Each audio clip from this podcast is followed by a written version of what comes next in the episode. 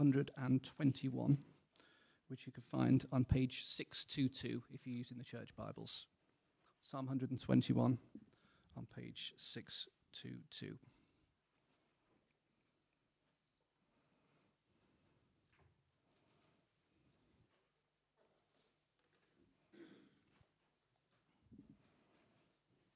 Psalm 121. I lift up my eyes to the mountains.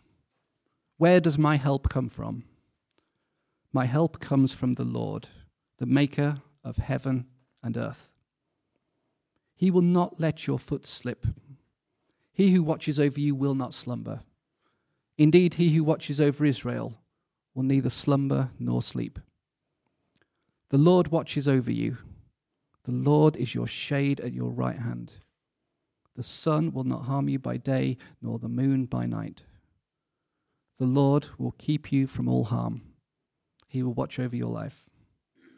The Lord will watch over your coming and going, both now and forevermore. Well, before we hear from God's word, we're going to sing again. Do keep your Bibles open at Psalm 121. That's where we'll be spending our time this morning. Let me pray as we come to God's Word.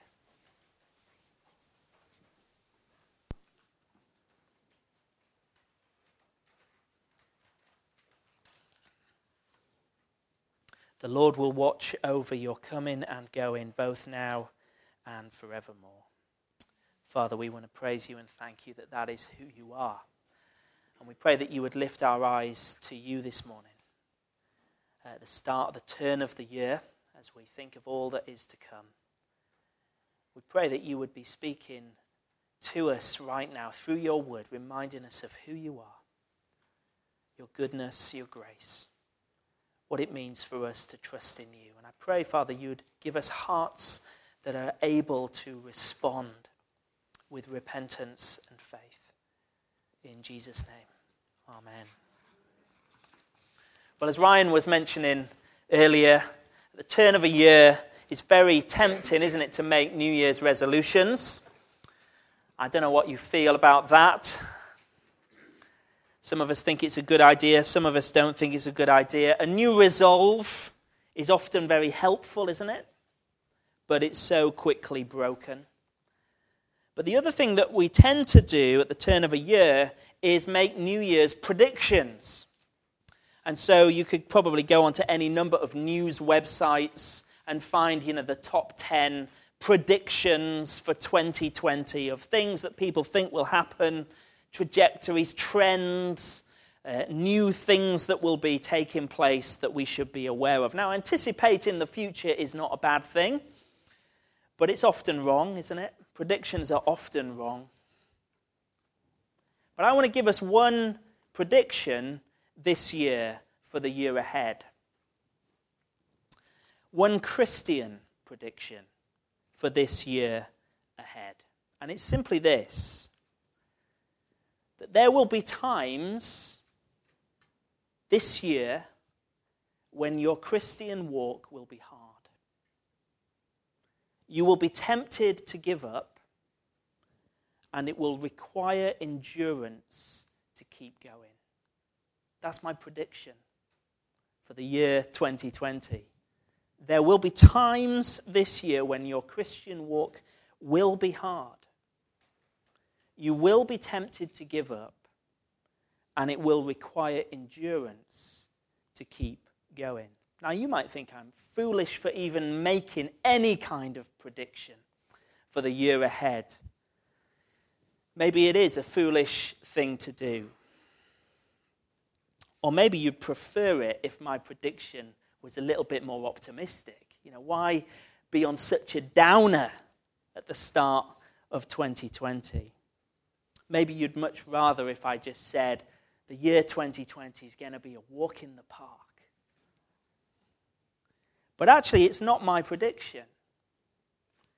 It's Jesus who says, In this world you will have trouble. Now, he goes on to say,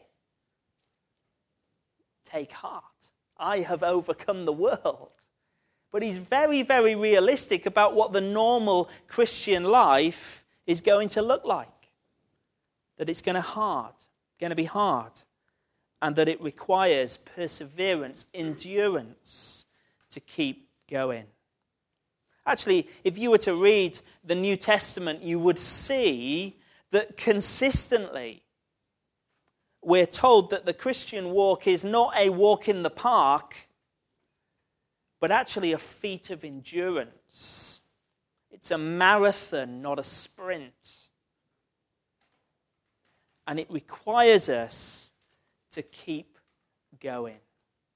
Hebrews chapter 12, verse 1 says this it says, Run with perseverance the race marked out for you. Run with perseverance the race marked out for you. Now, why does it say run with perseverance?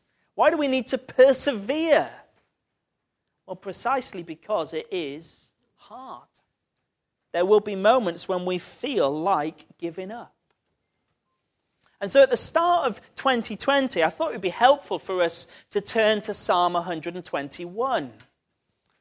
We're going to be starting a new series next week in 1 Corinthians as we think about the gifts of the Spirit. But just this week, as a way to kind of lift our eyes and keep our eyes on the main thing, I thought it'd be helpful to turn to Psalm 121. It's often described as the traveler's psalm because it's one of the psalms of ascent. And if you were here at the start of last year, we did a whole series in the Psalms of Ascent as we thought about what it means for us to be pilgrims, Christians on a journey heading towards home. But actually, we didn't look at Psalm 121 then, so I just thought I'd love us to do that this morning.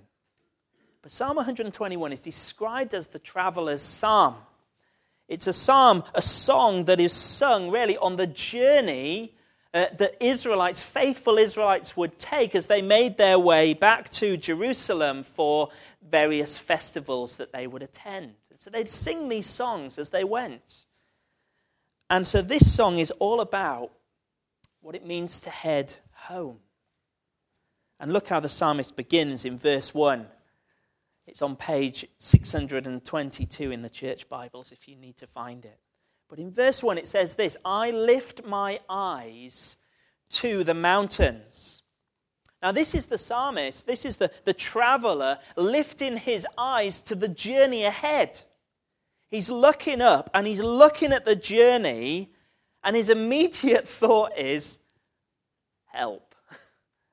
what does he say in the rest of that verse? Where does my help come from? He looks at the journey ahead he sees how hard it will be, and he says, Help. This is going to be hard. Where on earth will my help come from to keep going and to endure in all that will come? Actually, I have to say, that is the most important step we can take as Christians.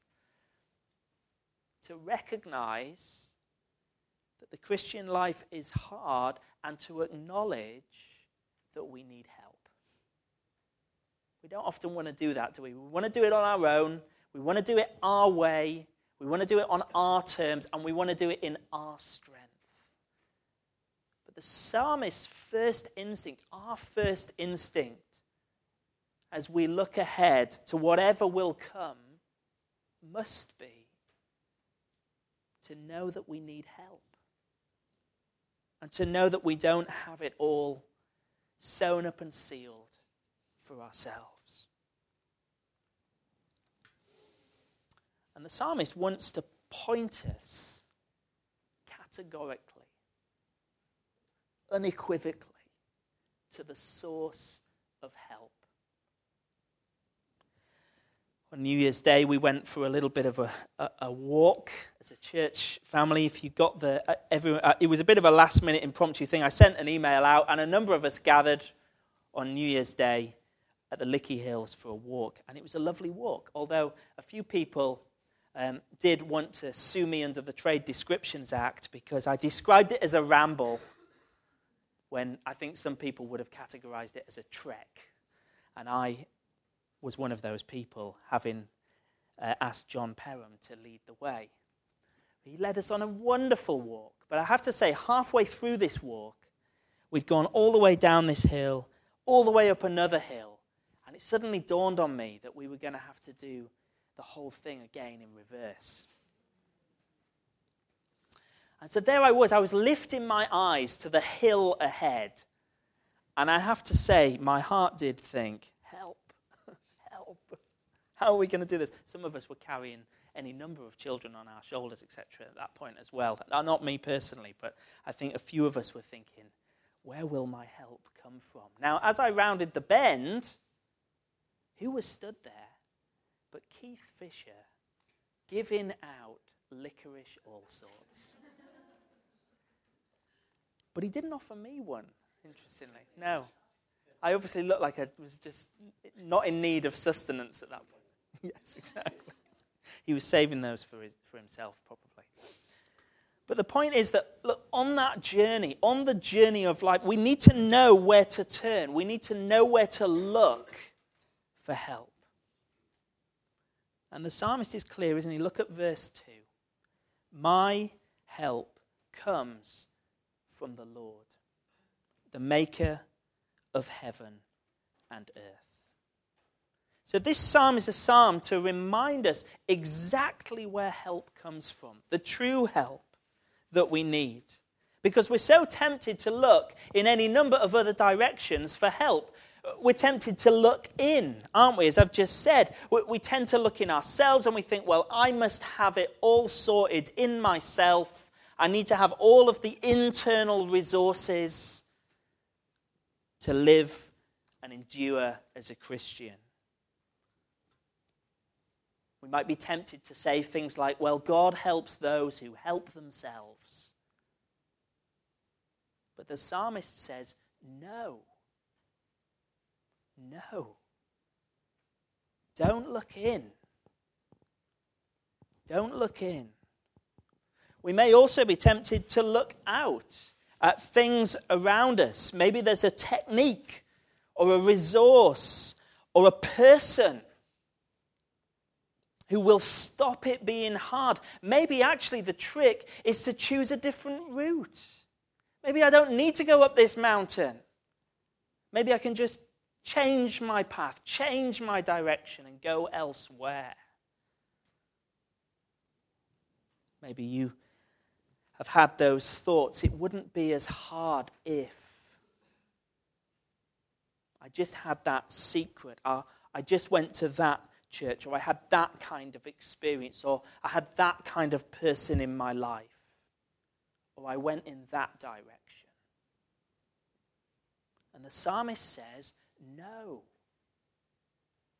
That's no kind of help for the journey that God has called us to.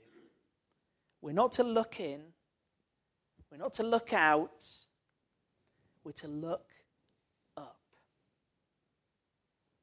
to the Lord, the maker of the heavens and earth. Help comes from the Lord. And Psalm 121 is really designed to help us on this journey, but to help us really to journey much more closely in our relationship with Him. And He really asks us, He calls us this morning to live life looking up. Live life looking up. So if you're looking at the mountain, you're not looking high enough. Lift your eyes above the hills to the Maker of the hills, the Maker of the mountains, the Maker of the heaven and earth. And there are really three reasons why that is why we should turn to God for our help. And he gives us three reasons in this psalm. And the first is simply this sorry, I don't have any PowerPoint today. We had a PowerPoint malfunction earlier this morning.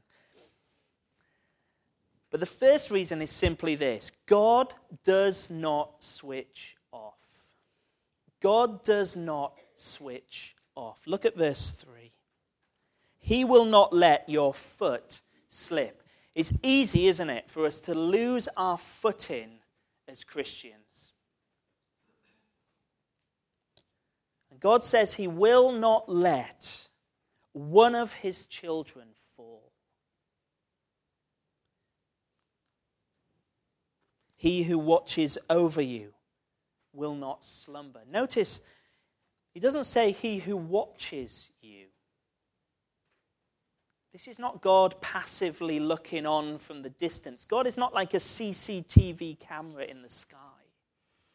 This is not the God who watches, it's the God who watches over us. Now, that's much more active in the same way that a shepherd watches over his sheep to care for them and keep them safe, the same way that a parent watches over their child. That is the way that God watches over us. Five times in this verse, we're told God watches over.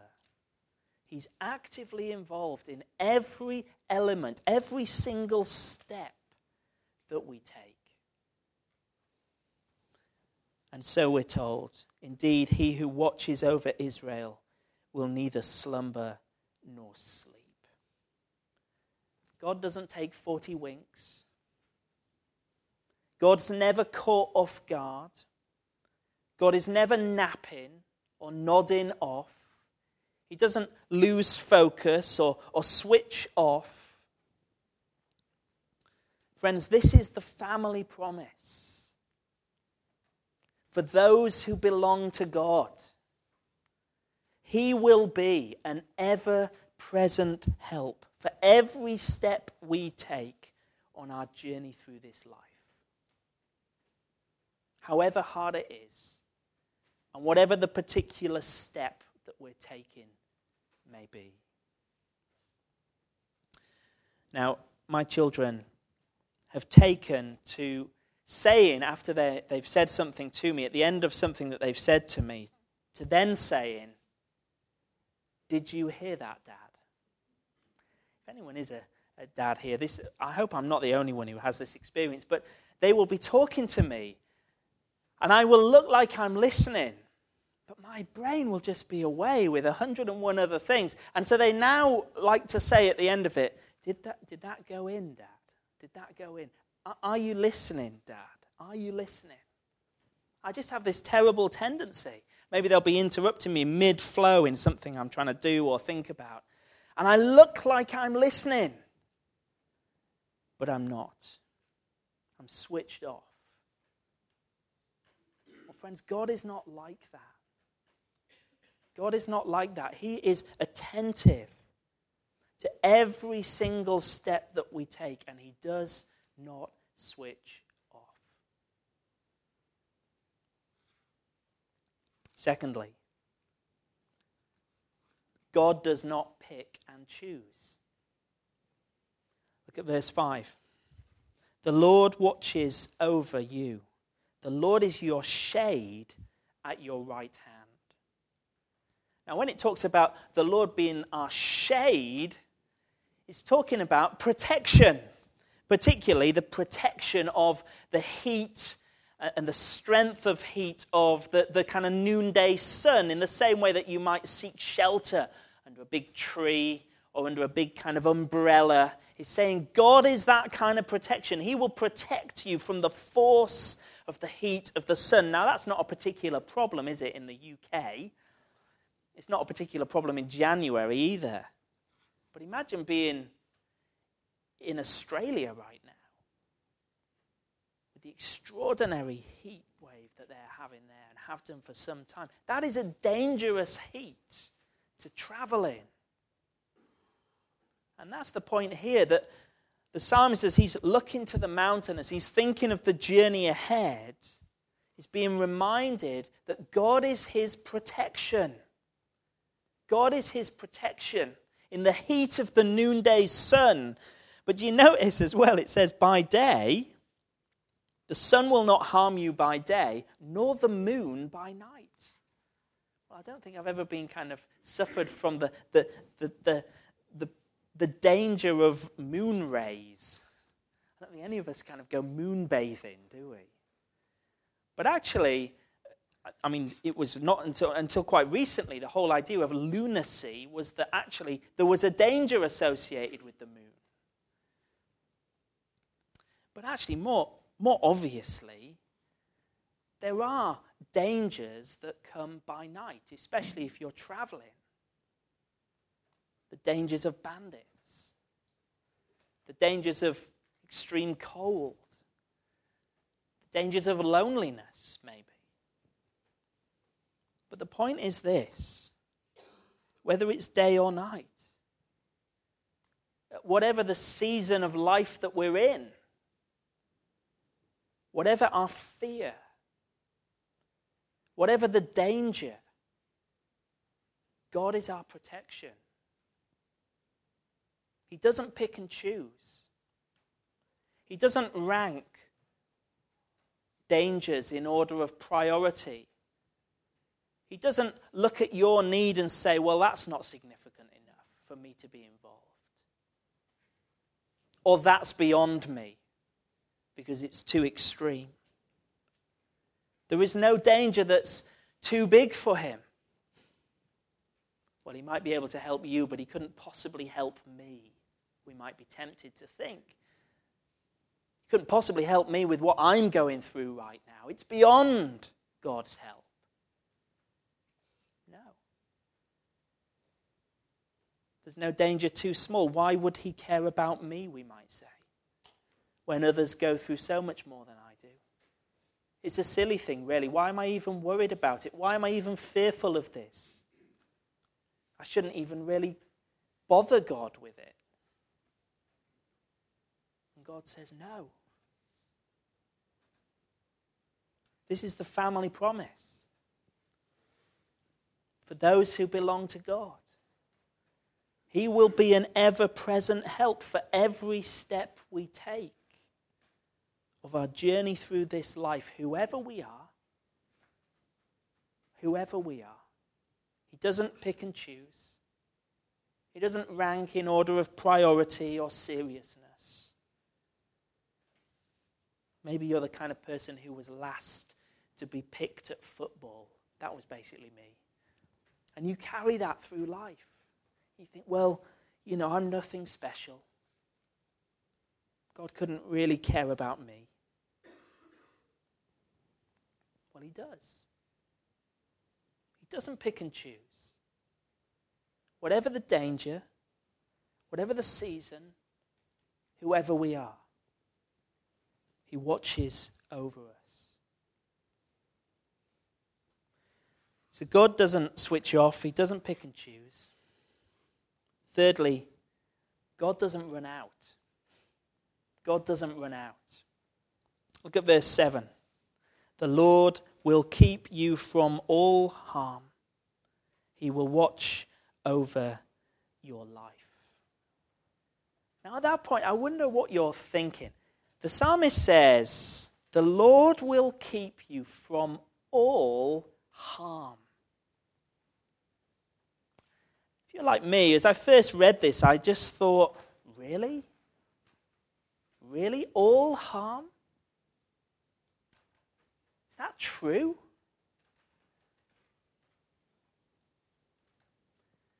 Why do we suffer? Think of my friend and the difficulty they're going through. Really, Lord? All harm? But as I've thought about this psalm more and more, I think there's something really important here. You see, harm is not the same as hardship.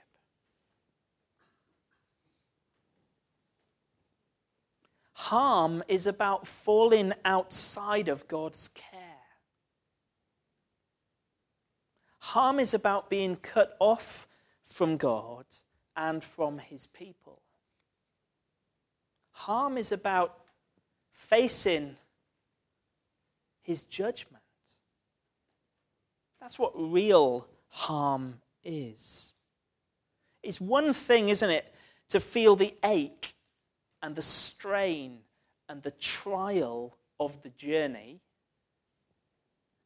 It is another thing to slip off the mountain pass into the chasm of death. Actually, the psalmist is clear. We will suffer, but we will never be unsafe.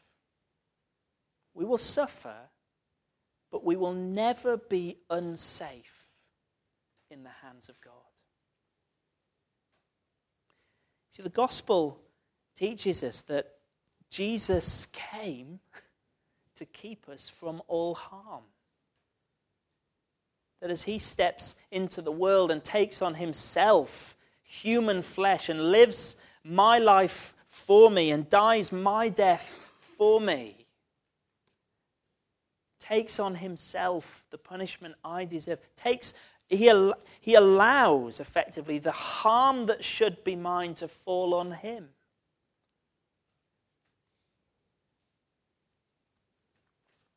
So that in him I am kept from all true harm. It kind of leaves you asking the question what is the worst that can happen? See, the very worst that can happen is that I die and go to be with the Lord Jesus Christ.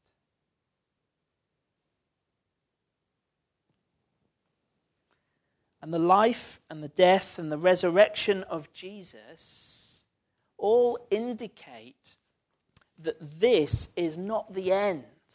This is not the destination. This is the journey. That God is helping us through and is ever present in for every step we take as He leads us safely home. There's a big difference, isn't there, between what we're willing to endure on the journey and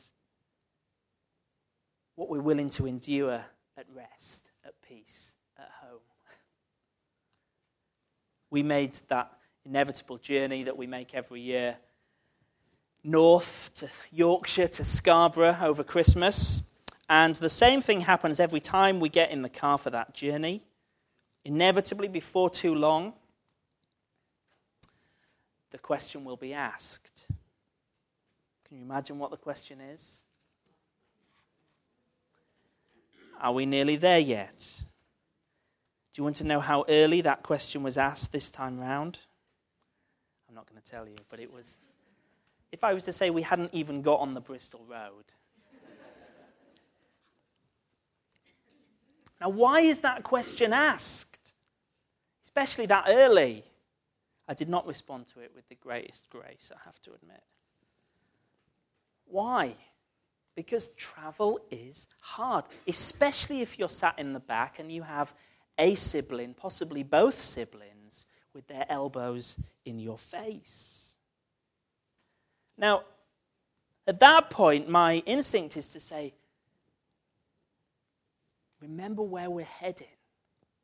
Remember where we're going. It's all right. In four, five, six, maybe hours' time. No, it's not that far. We will be there. We will arrive and you don't mind the hardship, you don't mind the difficulty, the uncomfortableness of it, because there's hope. Grandma's house awaits, the land that flows with milk and honey. But imagine for a moment the journey is all that there is. Well, you would mind the hardship, wouldn't you? you would obsess. You would obsess about everything being comfortable, everything being perfect right now. And I wonder how tempted we are to live our lives in just that way. We live like this is home, like this is the end of the journey, when it's not. You see, some of us do get lucky in this life, some of us really don't. To be honest, even when we do, our luck runs out. And in the end, our lives run out.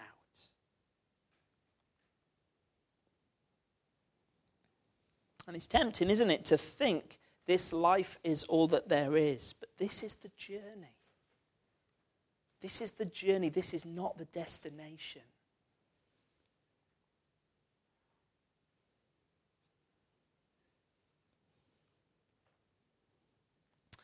And where we're heading all depends, doesn't it, on our relationship with the Lord, the Maker of the heavens and the earth. And either this is the best that we will get as we face an eternity cut off from God, or this is the worst it will get. This is the hardest it will be as we make our way towards His eternal rest. But the promise of Psalm 121 is that the Lord, verse 8, will watch over your coming and your going both now and forevermore. God does not run out. And again, this is the family promise for those who belong to God. He will be an ever present help for every step we take on our journey through this life to our true eternal home.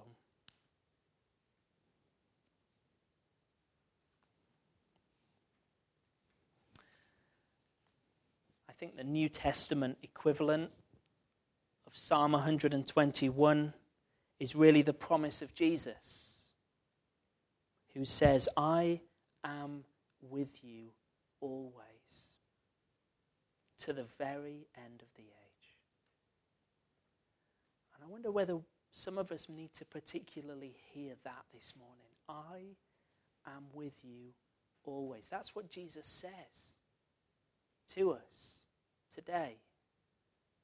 I am with you always to the very end of the age. we started by looking at Hebrews 12. I wonder if you could just turn in your Bible as we finish to page 1210, and it's Hebrews 12 there. 1210 is the page number if you've got a church Bible, but it's Hebrews chapter 12.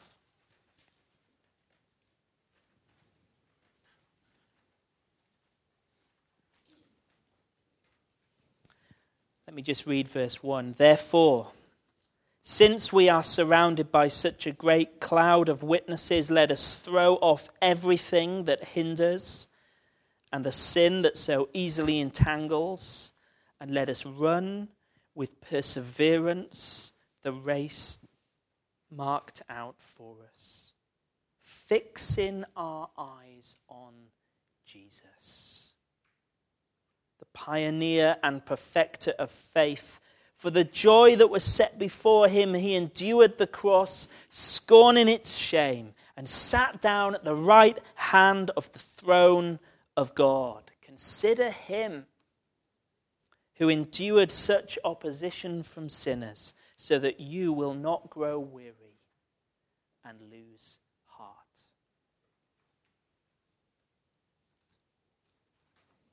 What does this author say, fix your eyes on Jesus. Live life looking up. Live life looking up. Maybe you're not a Christian here this morning. I wonder if you're willing to consider that this may be the journey and not the destination. that there's more to life than simply making it as comfortable as we like in the moment. Simply choosing our own path and going our own way.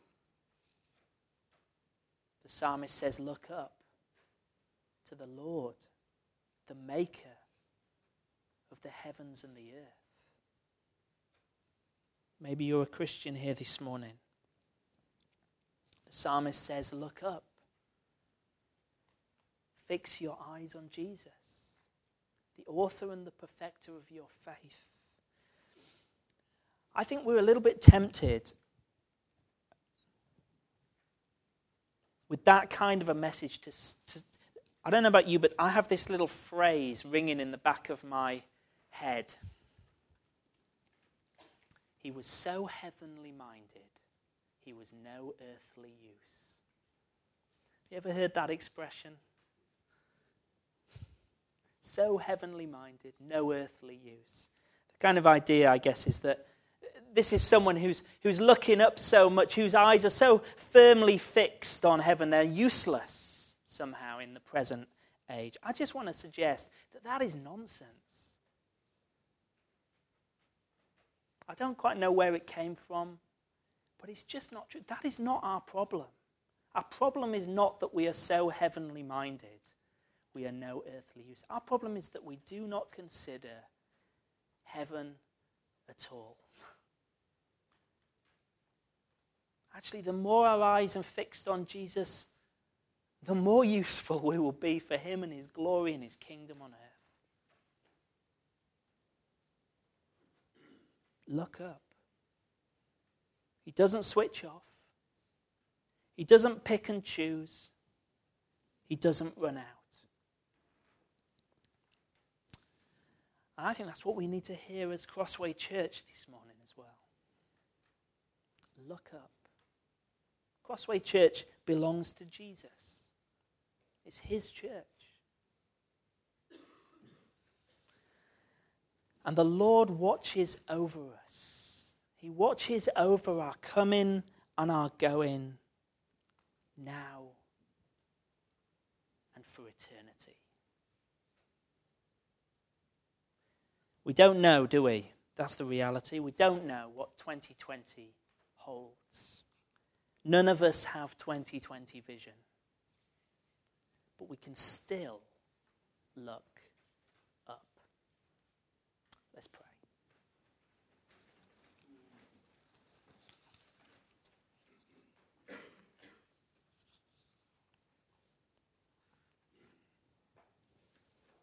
Let us run with perseverance the mark raced, the, the race marked out for us, fixing our eyes on Jesus, the pioneer and perfecter of faith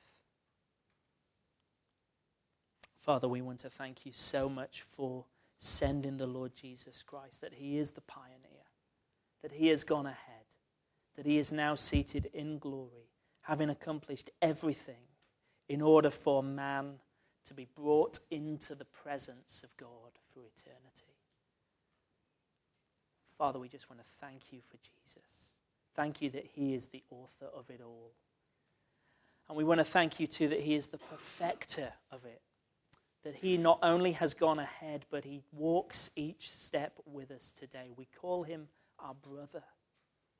He knows far, far better even than we do all that we need to live for Him today. Father, I pray that you would show each of us what it means to turn away from looking inward or from looking around us to turn our eyes away from any form of idolatry and to lift our eyes, lift our eyes to the Lord Jesus Christ, the maker of the heavens and the earth. And in his name we pray. Amen.